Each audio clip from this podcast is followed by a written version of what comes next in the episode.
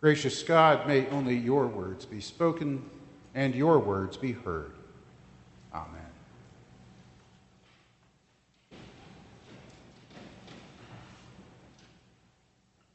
In the days of King Herod of Judah, about 2,020 years ago, there was a Jewish priest named Zechariah. His wife was a descendant of Aaron, and her name was Elizabeth. Scripture tells us that both Zechariah and Elizabeth were open to God's work in their lives. They were righteous and good and faithful people, but they had no children. As they said in that day and time, Elizabeth was barren.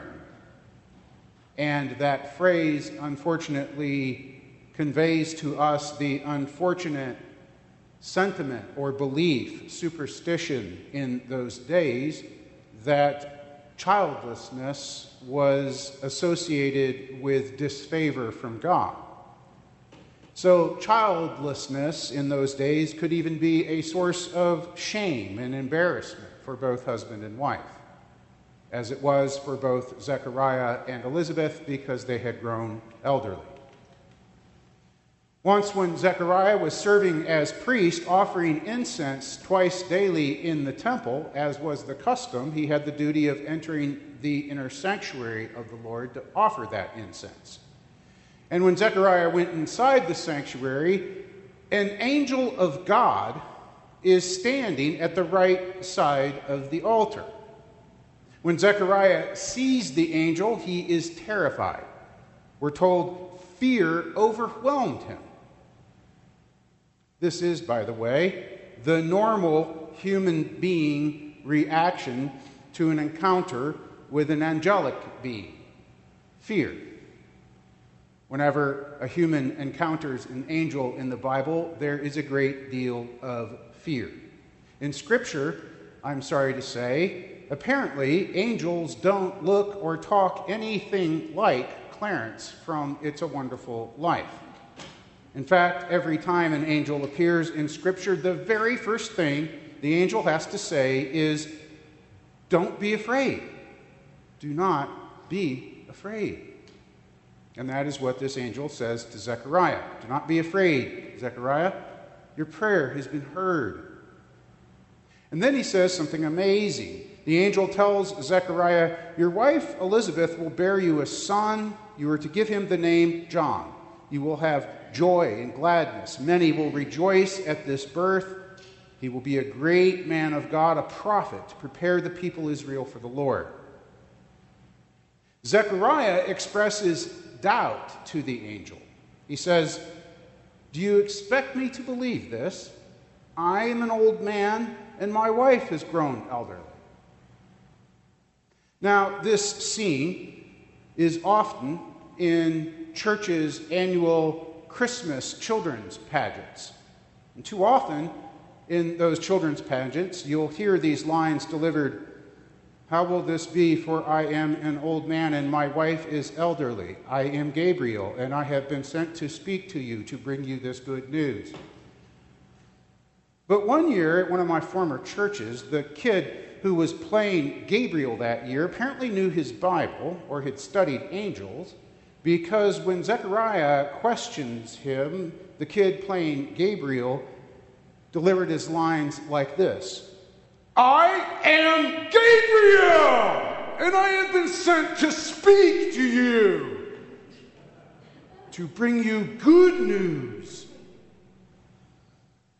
Well, shortly afterwards, Elizabeth does conceive, and in the sixth month of her pregnancy, the angel Gabriel is dispatched again, sent by God to a town in Galilee named Nazareth to Mary, a virgin engaged to a man whose name was Joseph of the house of David. And as we heard in last week's gospel, the angel says, Greetings, favored one, the Lord is with you. And Mary is utterly confused by this, and she too must have been afraid because Gabriel says to her, Do not be afraid, Mary. You have found favor with God.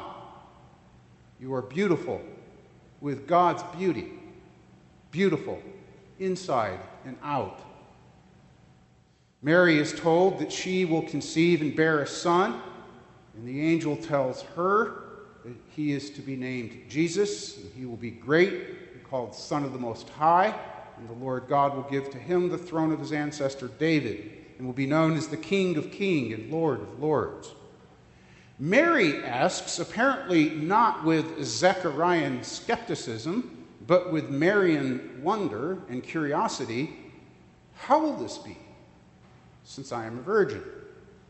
The angel says that the Holy Spirit will accomplish this. The power of the Most High will hover over her, and that the child to be born will be holy, Son of God. Then the angel informs Mary that her cousin Elizabeth has also conceived a son, and that Elizabeth is six months pregnant. Elizabeth, the one whom people had been calling barren. And the angel says, Nothing is impossible with God. Then Mary says, Here I am, the servant of the Lord. Let it be with me according to your word. And the angel departs from her. And this is where today's gospel story picks up. Mary immediately went to a town in Judah, to Zechariah's house, and greeted Elizabeth. By the way, Zechariah has been speechless since that angelic encounter, much like the kid playing Zechariah in that pageant. When Elizabeth hears Mary calling to her, the baby in Elizabeth's womb even as a six month old fetus, recognizes the voice and leaps. The one who will become John the Baptist sees or hears the one who will become Jesus and jumps for joy. Elizabeth is filled with the Holy Spirit and says, Blessed are you, Mary, and blessed is the fruit of your womb. Why am I so blessed that the mother of my Lord has come to visit me? As soon as I heard your greeting, my child leaped for joy. And blessed are all who believe that God's word would be fulfilled. Blessed are all who believe that God keeps God's promises. Blessed are all who believe that God's word does come true. And Mary says, My soul magnifies the Lord. My spirit rejoices in God, my Savior. For God has looked with favor on the lowliness of his servant. From now on, all generations will call me blessed. 2,020 years from now, they will look at stained glass windows bearing my image, holding a child. Why? Not because of anything I've done, not because of anything I deserve or don't deserve, but Mary says, I am blessed, I rejoice, because the mighty one has done great things for me. God has shown strength with God's arm. God has scattered the proud in the thoughts of their hearts. God has brought down the powerful from their thrones. And God has lifted up the lowly. God has filled the hungry with good things, and the rich God has sent empty away. God is doing what God does, comforting the afflicted and afflicting the comfortable. God is helping. God is remembering. God is being merciful. So, we're hearing these stories this Advent at All Souls because they speak truth to us across the centuries. The stories convey truth to us over the years because Zechariah and Elizabeth and Mary and Joseph, their story is also our story. And so, let me ask Zechariah, the Zechariah in you these past few weeks and months. Your inner Zechariah this year, this strange year that there seems to be no end of. This year, when you may have been asking yourself, where is God in the middle of all this? Zechariah, what do you hope for? What do you long for? What do you dream about? What cold, unhappy reality are you beginning to resign yourself to? What shames or embarrassments are you carrying?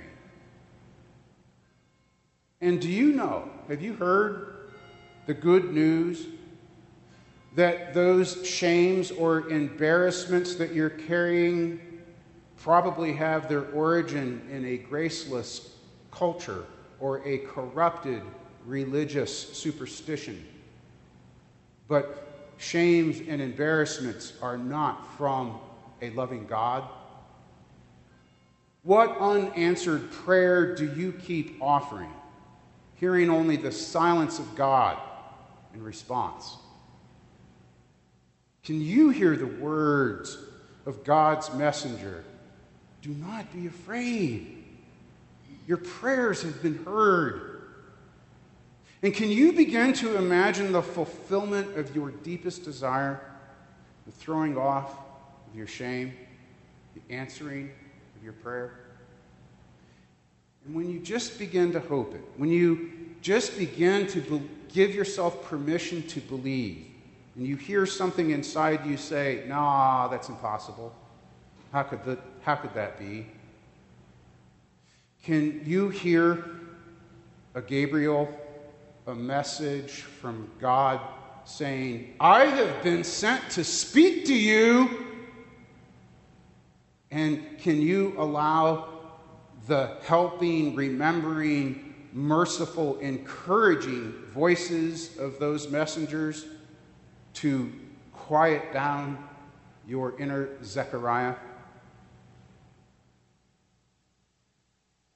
And Mary, inner Mary, what surprise awaits you?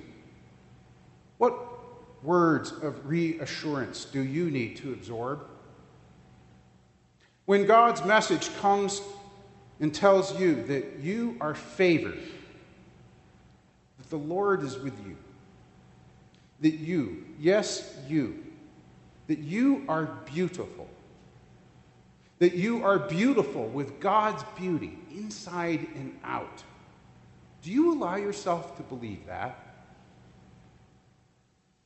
Can you yield to that truth?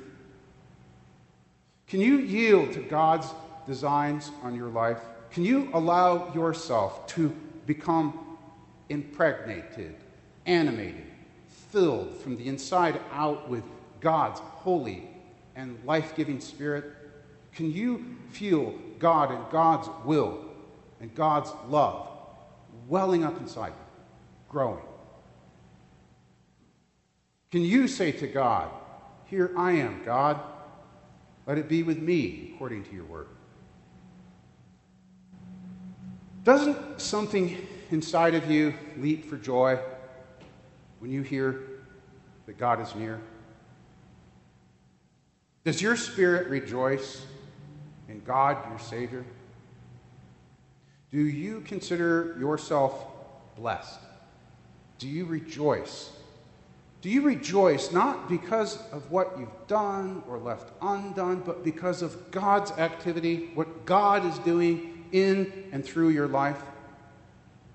Can you rejoice in what God is doing on the world stage, in this country, in Asheville, through All Souls Cathedral's people, in your daily life? Can you see the ways that the nothing is impossible with God, God is showing the strength of God's arm? Can you see the ways and rejoice in the ways that God is afflicting the comfortable, scattering the proud, casting down the haughty, sending the rich empty away, while comforting the afflicted?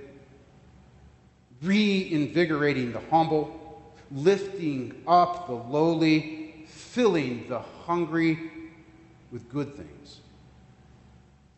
Can you rejoice this Advent in God doing the long, slow, steady, but sure work of helping and remembering and being merciful, filling this Advent your hungry heart with God's own powerful, healing, loving self.